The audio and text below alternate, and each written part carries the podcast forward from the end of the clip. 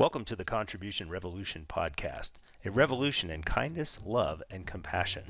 We're here to talk about all things nonprofit and celebrate nonprofit heroes. I'm your host, IRS licensed nonprofit expert Mark Del and featuring the founder of Nonprofit Advisor Group, my beautiful wife, Tricia. Be sure to visit contributionrevolution.org and tell us about your nonprofit's goals and aspirations. Your organization could qualify for a grant or other awards. And while you're there, sign the Contribution Revolution Pledge to make this world a kinder and more compassionate place. Okay, let's get started. Okay, welcome everyone to the Contribution Revolution podcast. This is Mark Del with my co host Tricia. And uh, we have a very special guest today, Darbie Schlosser with Motorvation Foundation. And uh, we're really excited to have you on, Darbie. So thanks for joining us today. Thank you so much for this opportunity to speak about what I've been doing. I, I really appreciate it. Yeah. So, uh, Tricia, you know, Darbie's been around with us for quite a while and um, pretty cool story that uh, what she's been doing. So, Darbie, why don't you talk a little bit about what Motorvation Foundation is about? Well, motorvation is well, it's a it's a play on words actually to basically motivate the system to move with more effort, and that's specifically what I what I focus on with Parkinson's disease.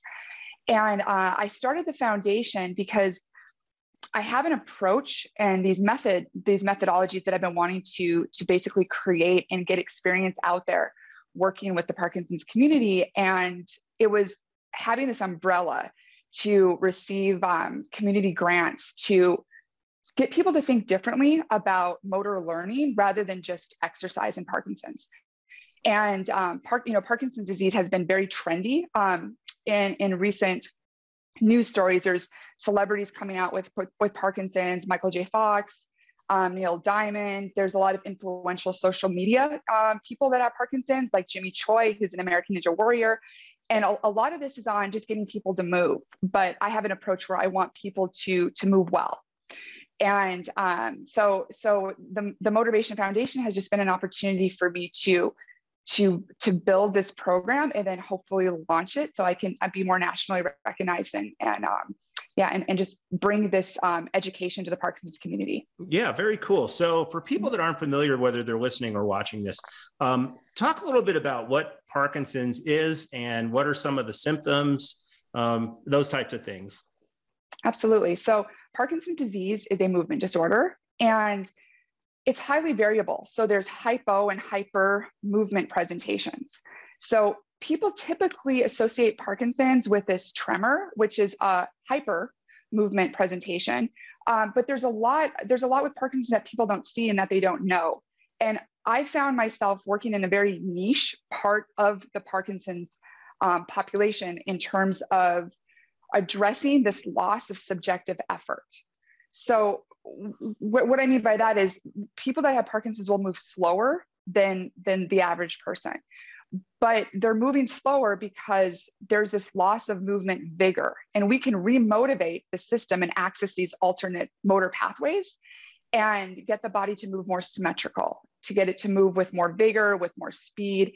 And um, you know it's it's an interesting group to work with because medication fluctuations happen throughout the day. So the disease will present itself differently in the morning versus the afternoon depending on um, if you had a big meal if you had a lot of protein your stress levels and how it presents and impacts a person um, subjectively is different. Um, and a lot of it does have to do with what what is their um, what is their work life like? What are the stressors of their work? What is their passion with movement? Are they, you know, um, are, are they wanting to to um, you know get improve their rock climbing skills? Do they want to improve their their tennis playing ability? And so it, it is a very um, inspiring group of people to work with that have Parkinson's because you learn so much on this individual level. And a, a lot of people I don't think really are aware of of um, all the symptoms that Parkinson's entails. Right. So you, I, mm-hmm. you know, I know I shared with you a long time ago. Uh, I had a family member that was very influential in my life. And he had Parkinson's. He passed away,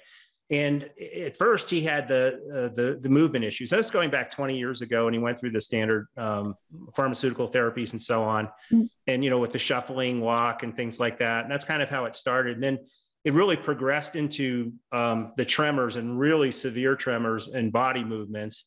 Uh, and then later, kind of like a psychosis type of scenario, mm-hmm. um, you know, which some of the people that have come out, some of the famous people that have Parkinson's, like Alan Alda, have talked about, you know, having wild dreams and uh, mm-hmm. almost hallucinations and things like that. So it sounds like, and, and, from what I've seen from your videos, your focus is on the the the mobility, not so much on the tremors or the advanced, um, you know, psychological things that go on with someone. Is that is that correct?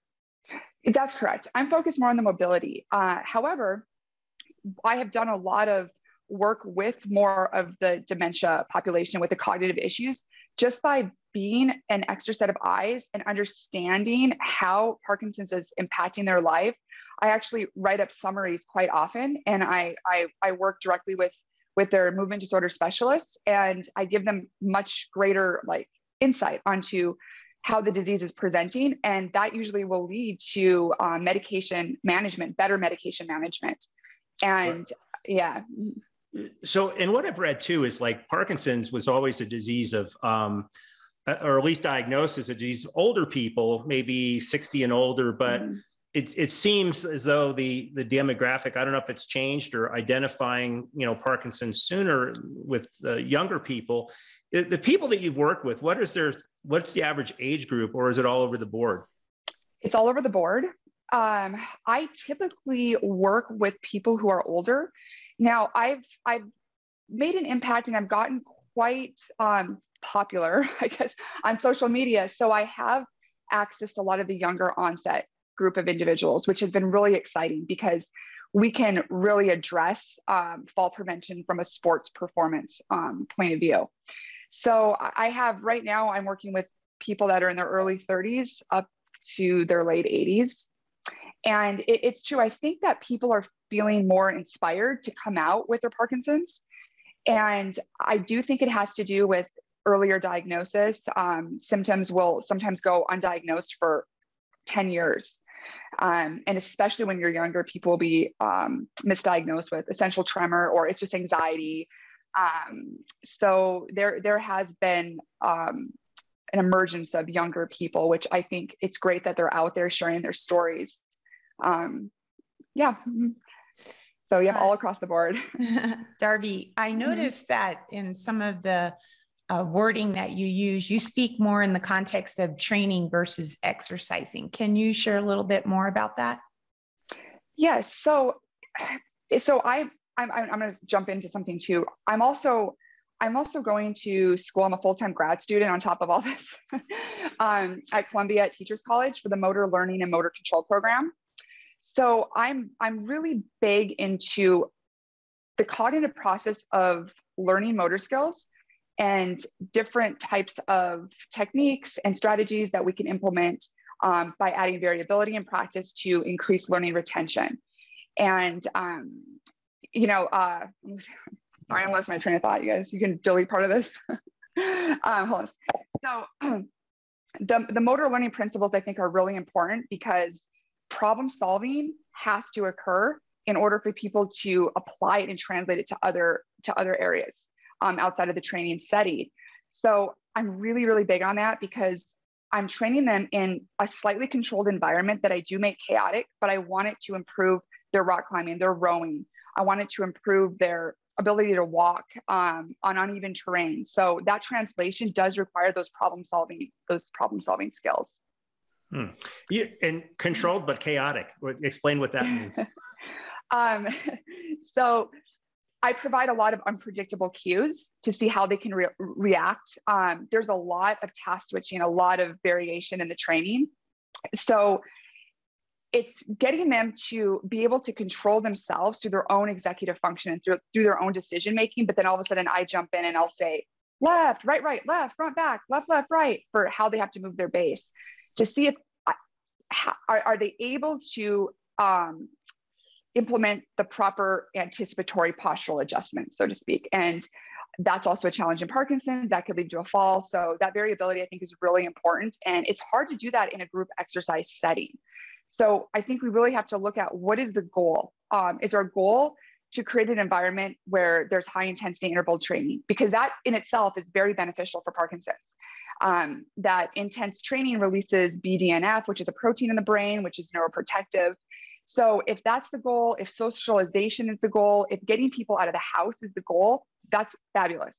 I um, I just have a slightly different goal, and my goal is the motor learning process, the problem solving, the strategies.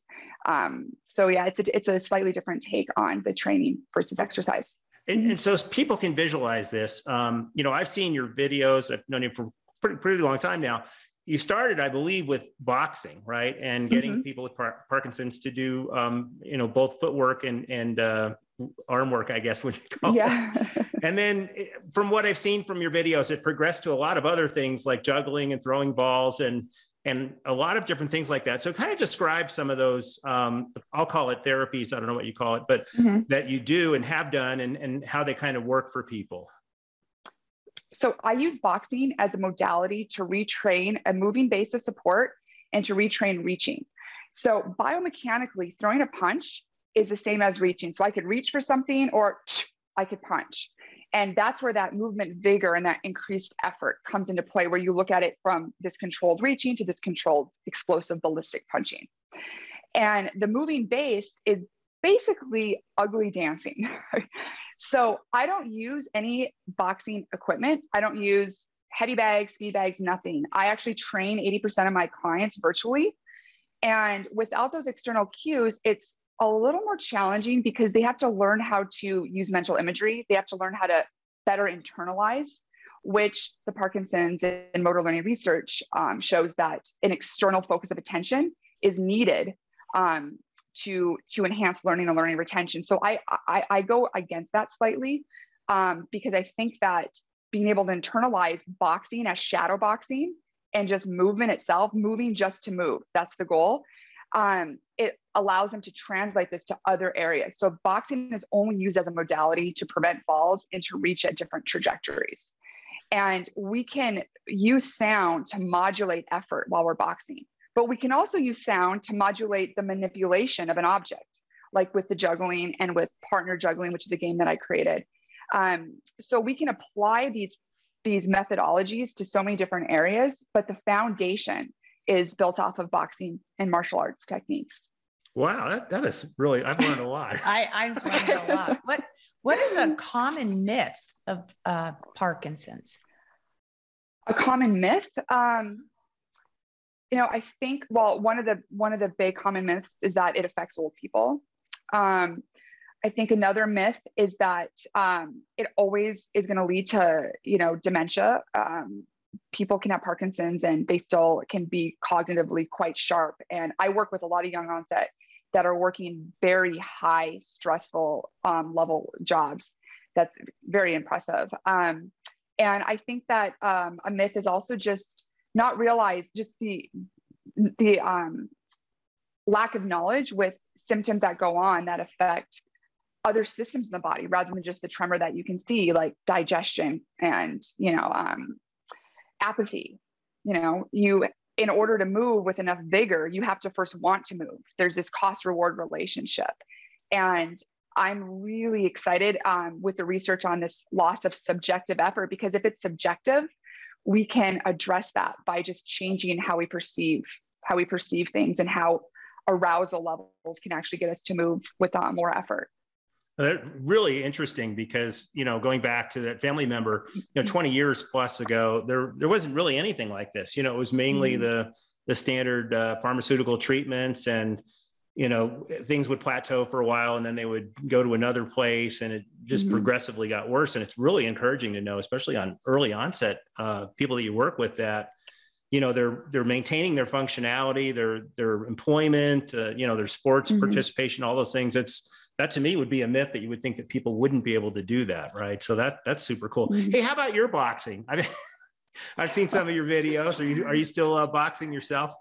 You know, I try to just to stay fit, and I love. I mean, I I love playing sports. I and I'm I'm the same way. I don't like to exercise, but I like to figure out how to train. And I want to throw a baseball, you know, 75 miles an hour. How do I do that? How do I think differently about the movement?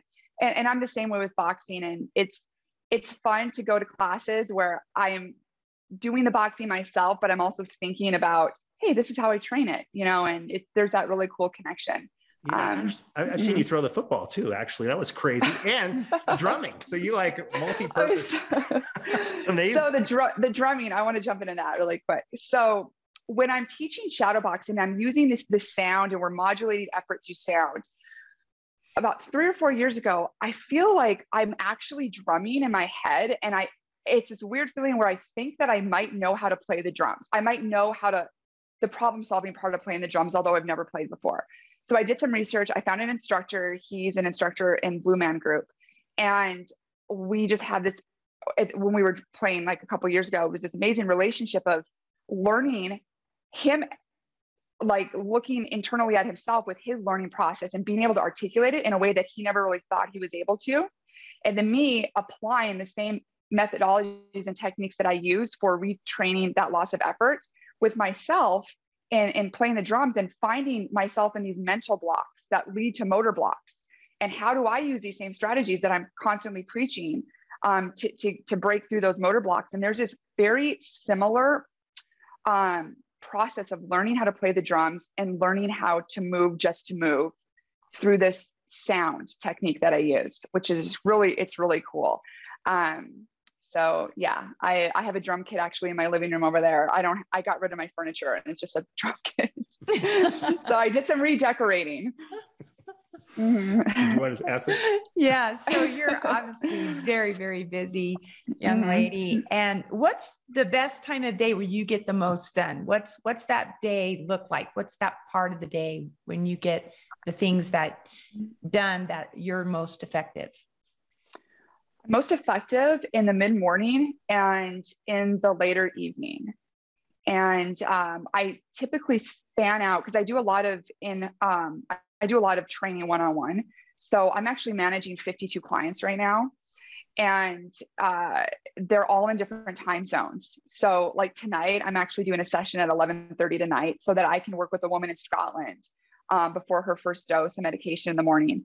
So um, yeah, it's it's kind of been a little erratic and all over the place lately, but I, I try to I try to sit down and zone out and, and and get stuff done in the middle of the morning. Darbie, so you know, for mm-hmm. people that are watching or listening, talk a little bit about um, your process in getting uh, the grants that you have and partnering with some of these larger organizations that you've partnered with. I think people would be really interested to know what that looks like and how you did it. So it started, you know, I, I've, I've done a lot of pro bono work um, years ago and just really building relationships, saying yes to a lot of things um, and not asking for anything in return, just doing it because I really believe in, in all of this. And I really, I really um, want to be an influencer in the Parkinson's community. So there's, there's things that you have to do sometimes and, and just not, not asking for those favors right away and building those relationships. So once I once I was ready to apply for a community grant, I applied for one through the Parkinson's Foundation. Um, I had already established relationships with some people who had previously been on the board um, and some very influential um, individuals in the Parkinson's community that I think put in a good word. So I I got that first grant. I was the first person in the state of Nevada that year, uh, the only person to get the grant. And that grant really allowed me to give the training to people that couldn't afford it or not. Basically, I was I was able to bypass the whole marketing part of it because it is quite challenging for me to market my services. Um, and and um, that gave me oh, about 480 hours of, of experience that I documented and built even more relationships. Then I applied for the grant again, and the same thing has continued for about three years. And I've also been, um, I've used that grant as leverage to get into a physical therapy clinic where I've been working for five years. So that's given me a lot of credibility. And um, the physical therapy then has, the clinic has documented my hours. So I have close to 8,000 hours of individual one on one neurological training. And now with this Zoom platform, um, I actually record all my sessions as well. So I have hundreds of recorded sessions that I can go back and create like before and after videos. And I've established a really great relationship with Cleveland Clinic Lou Ruvo Center. And the um, head movement disorder um, specialist, Dr. Mari, has given me a lot of respect. Um, and, and, and, he's, he's um, asked me to be parts of certain projects, speaking engagements, and that's really allowed me to get to get my message out there. And so it, it's really come down to just building these relationships. I ended up finding a private funder as well, and I think that's so important because a lot of these grants are clinical based grants or they require so much paperwork and it's hard it's hard to, to, to get um, to secure them but there are private funders out there that don't micromanage quite as much and they, they've given me a lot of flexibility and freedom and um, that's been really beneficial yeah we always talk about that mm-hmm. because um, you know y- you can find somebody that's very passionate about the agenda or topic or the people you're helping and all it takes is that one person that can be a huge driver right mm-hmm. and they mm-hmm. don't you know they're hands off and they just want to contribute money or a piece of real estate or whatever it is that the organization's looking for and it becomes a game changer i want to roll back this a little bit though i think one of the things that was really important that you talked about was building credibility right and your mm-hmm. path is a little non-traditional because you're a non-medically trained person and you i would mm-hmm. assume ran into some resistance from people that are uh, you know, trained or licensed in certain disciplines. And so you really had to overcome that. Obviously, what you do is very valuable. It's uh, extremely valuable to the people you're helping.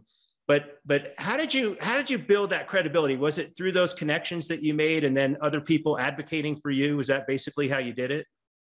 Basically, yes. And and it was also a lot of patient testimonials, and um, those really helped. And I've I've also, and now being in grad in grad school and getting my master's, which I should complete at the end of the year, that's tremendously helped.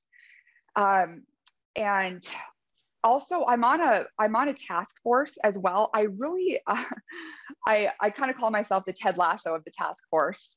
Um, I don't know if anyone's familiar with that show, but um, I I got on I got on this task force through the Movement Disorder Society for um, um, postural abnormalities and Parkinsonisms, and it's a huge connection through through the, the individuals who are on there who are some of the most influential Parkinson's researchers in the world. So you know, I I apply for things um, even if I felt like, Ma, I'm probably not qualified, and you know sometimes you'll be surprised because they look at your social media they reach out to somebody that they might know in las vegas who's, who, who, who puts in a good word and opportunities kind of just just just open up so i'm definitely a go-getter and i, I apply for anything that comes that comes out there. And i've, I've now i've now actually started saying no to some things because, because i've realized okay you can say yes until all of a sudden you know there's just not enough time in the day. Yeah but, that's when you know you're successful when you have when you have enough things to say no to right? You got enough going on. On that group yeah. that you got on or that board did you is that a volunteer position? Did you volunteer for that?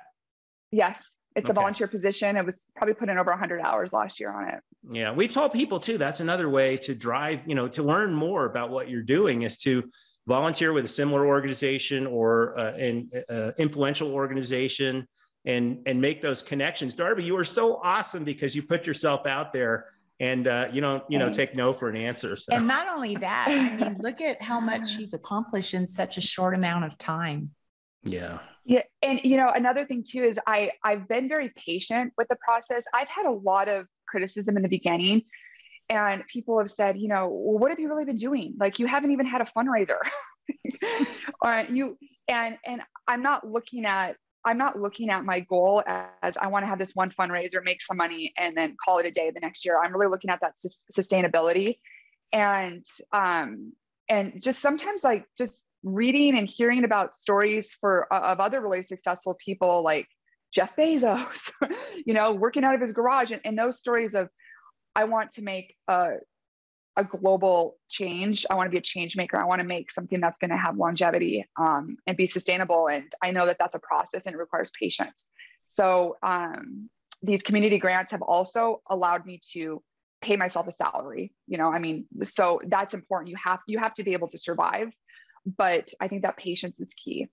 Yeah, no, that's that's mm-hmm. awesome. I mean, and it is true. You got to you have to take care of yourself too, mm-hmm. um, and and be able to do that. So, are you like replicating what you're doing? I mean, uh, you know, do, are you training other mm-hmm. people? Is there some kind of uh, pseudo certification program, certification rather, that people can go through? What does that look like, and what's the future for motorvation? Well, thank you for asking that. Um, I've done a couple consulting projects um, one guy, um, I'm going to say his name. He will totally appreciate it. Bobby Murray uh, purchased a gym in Amarillo, Texas, in the Texas Panhandle. The um, only program for Parkinson's that implements boxing was just launched last uh, month, uh, actually last week, I believe. So I met him. I'm not going to go through the whole story, but I, I did a lot of consulting with him to get to get him to this point now. Um, and, and patience was a perfect example with him because it wasn't like, oh, I want to do this. I want, you know, um, a lot of people, I think they they kind of feed off of that. Oh, I'm helping other people, but you got to realize that it, it, takes time. You have to learn how to work with a specific disease population. So this guy Bobby took some time, and and I did a, a great consulting, um, some con- great consulting work with him. Um, there's also a, a project that I've been working on that is called Train to Train, and there's a subset of people with Parkinson's throughout the world who also train others with Parkinson's. And I'm really trying to bring um, light to that because not only is it important that these individuals also get the knowledge that they need um, to, you know, to enhance the learning retention and motor skills um, of the modalities that they're training these individuals with. But so many people with Parkinson's that are diagnosed at a younger age have to leave their job and their career early. And to have an option of all of a sudden going into this instructor role and inspiring others through what has helped them, I think is just really powerful. So there's a, a group of individuals that we've been doing these every Friday morning. We do these train to train series, and we're we're actually working on funding to get that going. So it's four days in a row for like every quarter. Um, and then another project that I will be doing, I got funding for that I'm starting uh, the end of this fall, is I'm putting together a project on teaching motor learning principles to people with Parkinson's through this um, sound and internal and imagined cueing um, to modulate effort. And that hopefully will get approved as a continuing education unit for physical therapists. And the class is actually going to be online, the whole entire class. It's 15 hours. So it fulfills all of the CEUs for the entire year. And a lot of the Parkinson's um, training and balance training and physical therapy is really great, but I don't think it's addressing this specific part of the disease presentation, this loss of effort. And what I'm hoping is that I can market it through really large physical therapy franchises. And you know, you take a physical therapy franchise with 600 locations, and you get the two or three individuals out of each place.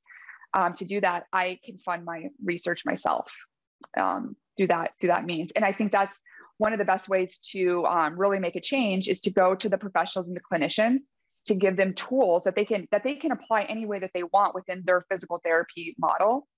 Um, and then working with the people with Parkinson's who have helped themselves through their own methods to then help others. Um, those are kind of the two the two areas. I don't really have a desire to train just personal trainers because there has to be that level of commitment to really understand Parkinson's. And it's it's um it's definitely like a, a commitment level that not everybody has. So right. So that's yeah. Yeah, that is awesome. That is wonderful.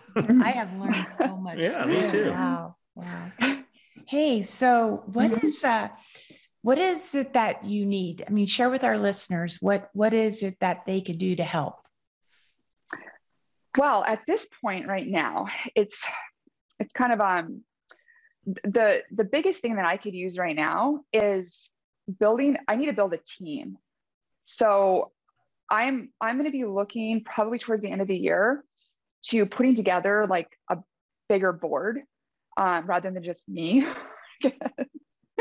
so a bigger board and it's really finding people that are excited and passionate about these specific um, this message that we're trying to get out there, which I think is important. It'll take the right person, and um, finding finding people that are social media influencers that can help with getting the message out there. That's an area that I've struggled with. I I really just don't have the time to you know um, post on instagram every every you know few seconds and figuring out the algorithms of that so i think building that team is really important uh, I, I want to launch a campaign towards the end of the year and being able to have people help with promoting that campaign. Um, I'll, I'll probably have that on my, um, on my website.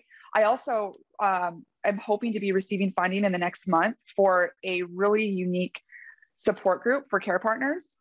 And that'll be on my website as well. And I would love to be able to um, kind of promote that that care partner um, power hour. Okay. And what's your uh, what's your website? And when we uh, post this up, we'll promote that too, and be able people mm-hmm. can find the link. But you can uh, shout it out if you want. Um, motorvationfoundation.org, and that's motorvation, not motivation. So motorvation foundation. Okay, excellent. Wow, awesome. really super cool. So, what do you do in your free time? I know she goes to concerts. That's what I see. yeah, uh, I actually do a lot. I really do believe that you know you have to you have to have those outlets. I just went to this amazing drum concert over the weekend. Um, I do travel a little bit, and the great thing is when I travel, I work. I still work, and I'm and for grad school, I'm able to zoom in to class. So I watch class from a smart screen. So, like, I was in Portland a couple weeks ago and went to a basketball game, and I just find a corner, zoom in, go to class, learn some great stuff, do my sessions online. So it's really, it's it's really been um, valuable on on on on how we can actually use this online platform and reach people from all over the world and and still find times for ourselves. So. Yeah, and it sure has mm-hmm. changed, mm-hmm. you know, with COVID in the last couple of years. Uh, you know, programs like yours that were or are very hands-on and being able to make that transition to uh, virtual mm-hmm. and still have it be effective is is huge and now everybody accepts that and it's kind of like you know the norm right so it's a good way to do it i want to roll back one other thing though that you said i thought it was so important when we asked you what you needed you didn't start with money and you started with the team. And so many mm-hmm. people their answer is we need money we need money. And I, I, think really the approach is build that team and the money comes right? You find the right connections mm-hmm um, because then you're you're just leveraging other people's you know co- connections and their education and their interests and all those other things. And and I think that was really really a good answer because so many people are focused on got to get the money.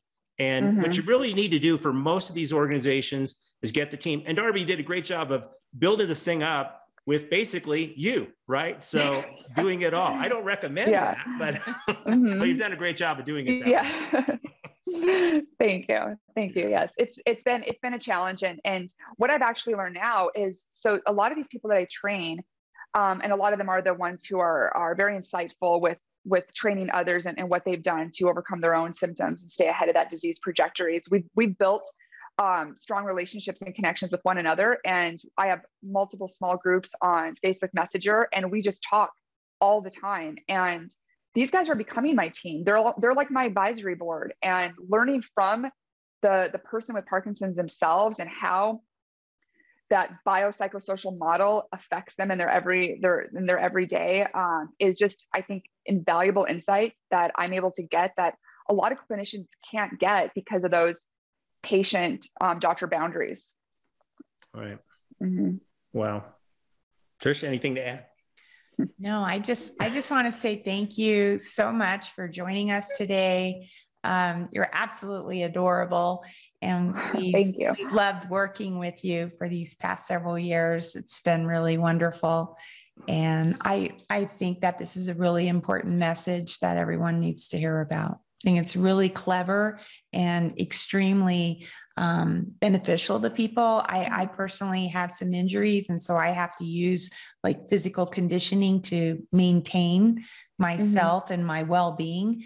And uh, so it's hard. It takes work mm-hmm. and focus and dedication. And kudos to you. You've done it. Celebrate a win. You've done a great job launching this organization.